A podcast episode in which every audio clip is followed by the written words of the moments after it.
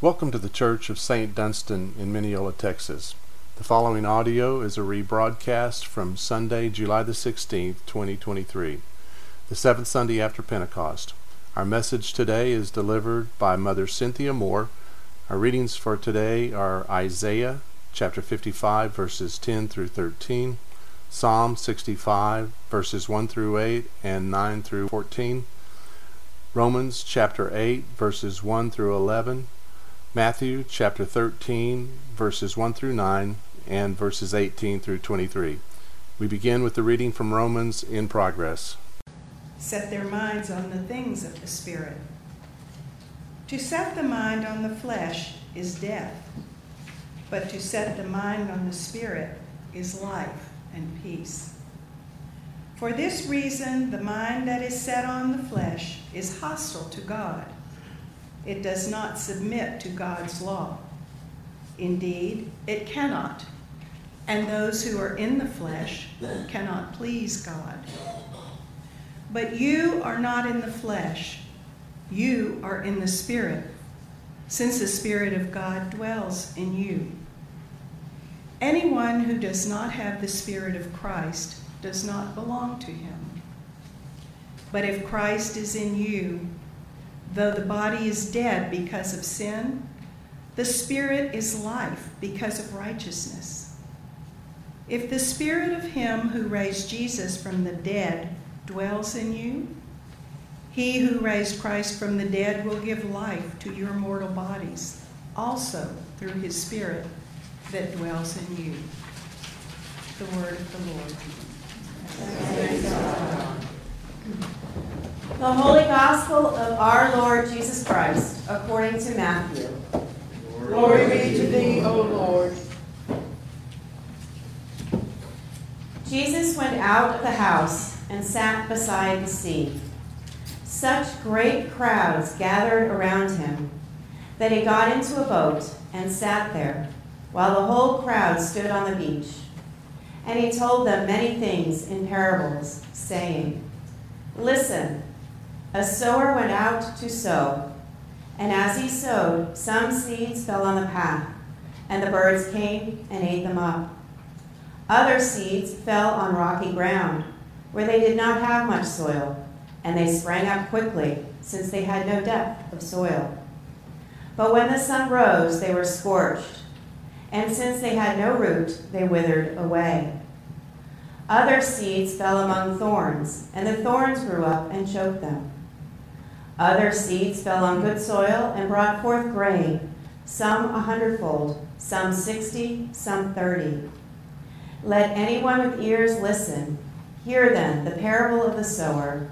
When anyone hears the word of the kingdom and does not understand it, the evil one comes and snatches away what is sown in the heart.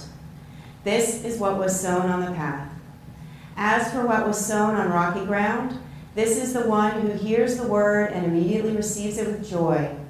Yet such a person has no root, but endures only for a while.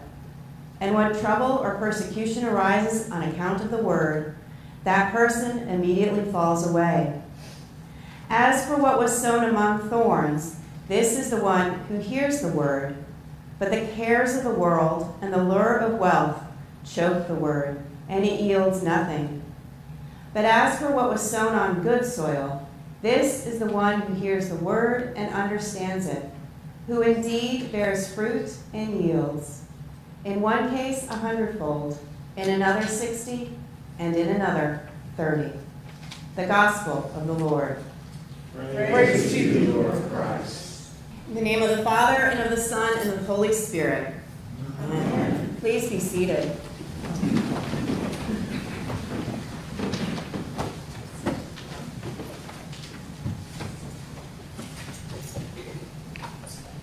I have uh, played tennis all of my life.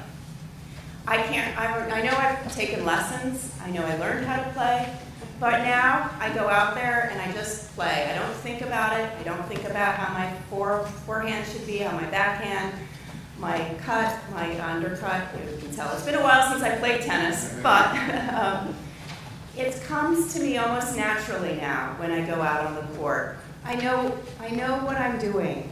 Um, and it happened slowly. Obviously, when I was little, I learned the strokes, and then I internalized the strokes, and now I come out and I can kind of play. It's sort of like when we know the English language, right? We've learned it a long time ago, and we use it every day. We don't really think about it. I will say, I learned golf a few years ago. An entirely different story. All I can hear in my head are the instructions of how to hold my hand, where to put the golf club, swing fast, then slow, then high up, then through, follow through, then relax, do nothing, let it go. It is the most miserable game for me to play. and what it ends up being is a beautiful walk on a beautiful course with beautiful trees and nature to enjoy. I will try it every once in a while, but it is a chore. It is hard to do. it's fun to play with people, but otherwise impossible and frustrating, I will say. This is sort of what we are learning from Paul. But first, Isaiah t- tells us don't worry about it. You plant the seed, it will grow. The sun will come, and the plant will grow underneath, and next thing you know, it grows up tall.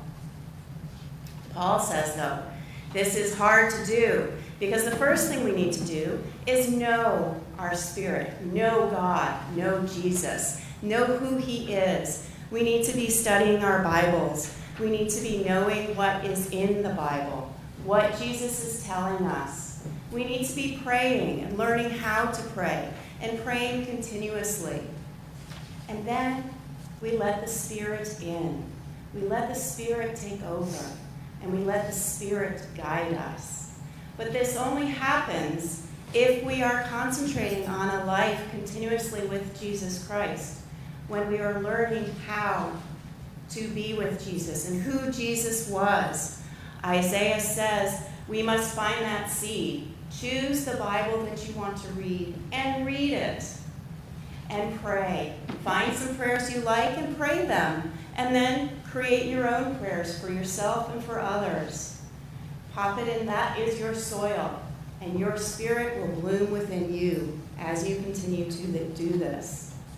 The process of learning and then moving to the Spirit is what Paul is concerned about. And when we read the passages that aren't familiar to us, it's hard. It's like learning golf. We have to reread it and reread it and try and figure out exactly what is being said. Paul is saying, though, keep your mind working and then let the Spirit flow within you. This is Him giving us the freedom to give it a try, to let the mind wander and let the Spirit in. Paul speaks of living according to the flesh. He's telling us that we can get into trouble when we worry too much about the ordinary, when we have our desires on material things. And our culture steers us away from a lot of what Jesus wants us to continue to believe in. Success in the material world is so highly prized and sought after that it is hard to realize that that is not Jesus' plan for us.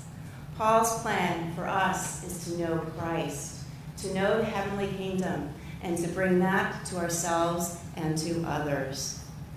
His hope is to move us into that extraordinary, and it is right there in the Holy Spirit.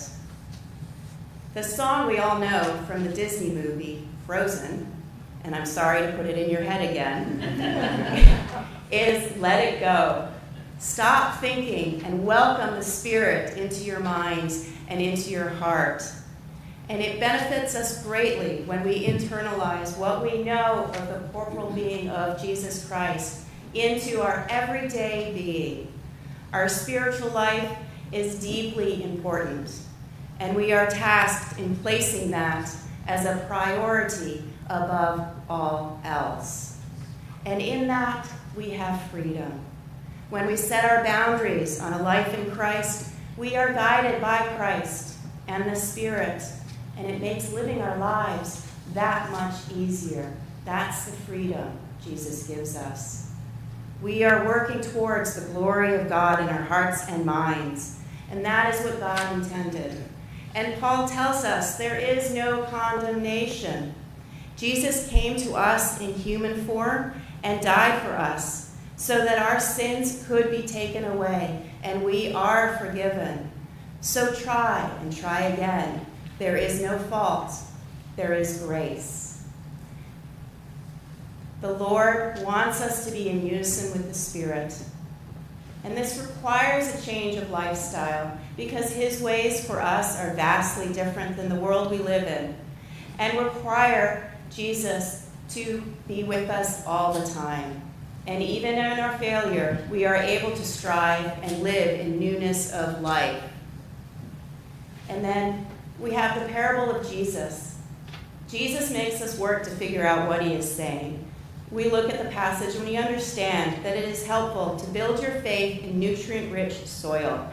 But the beauty of it is, as you as you read this gospel, you notice that in each and every moment, the seed does grow. So even in the weeds, the seed grows for a little bit. So just that little planting starts the life with Jesus going. There is always opportunity to continue and to enrich that soil. A commentary states that the Spirit is the living being within us. Christianity is not conjecture of human speculation, but the heralding of what God has done. We must know Jesus first. And it begins with Jesus' acts, not our ideas. Jesus is our teacher, our spiritual guide, the Lord and the Holy Spirit. It is through him, in him, and by him, and with him that we have our being, that we are who we are. It is his story that he tells us. We often say, There by the grace of God go I.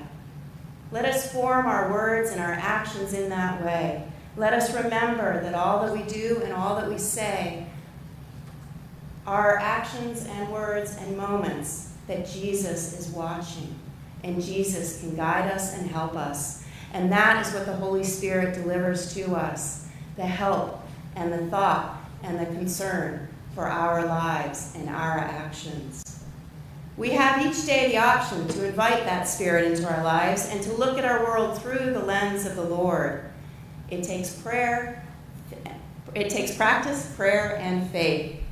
It takes the courage to, to, to be countercultural, to live for others, and to seek a heavenly kingdom here on earth for all who we come into contact with. It is not simple, a simple, easy task. We will fall, we will fail, we will be hurt. But we remember, as Paul says, there is no condemnation. And our our psalm today, 65, reminds us awesome things will you show us in your righteousness. The Lord will show us a way. So, our challenge, should we choose to accept it, is to continue our work in Bible study and prayer and to then let it go.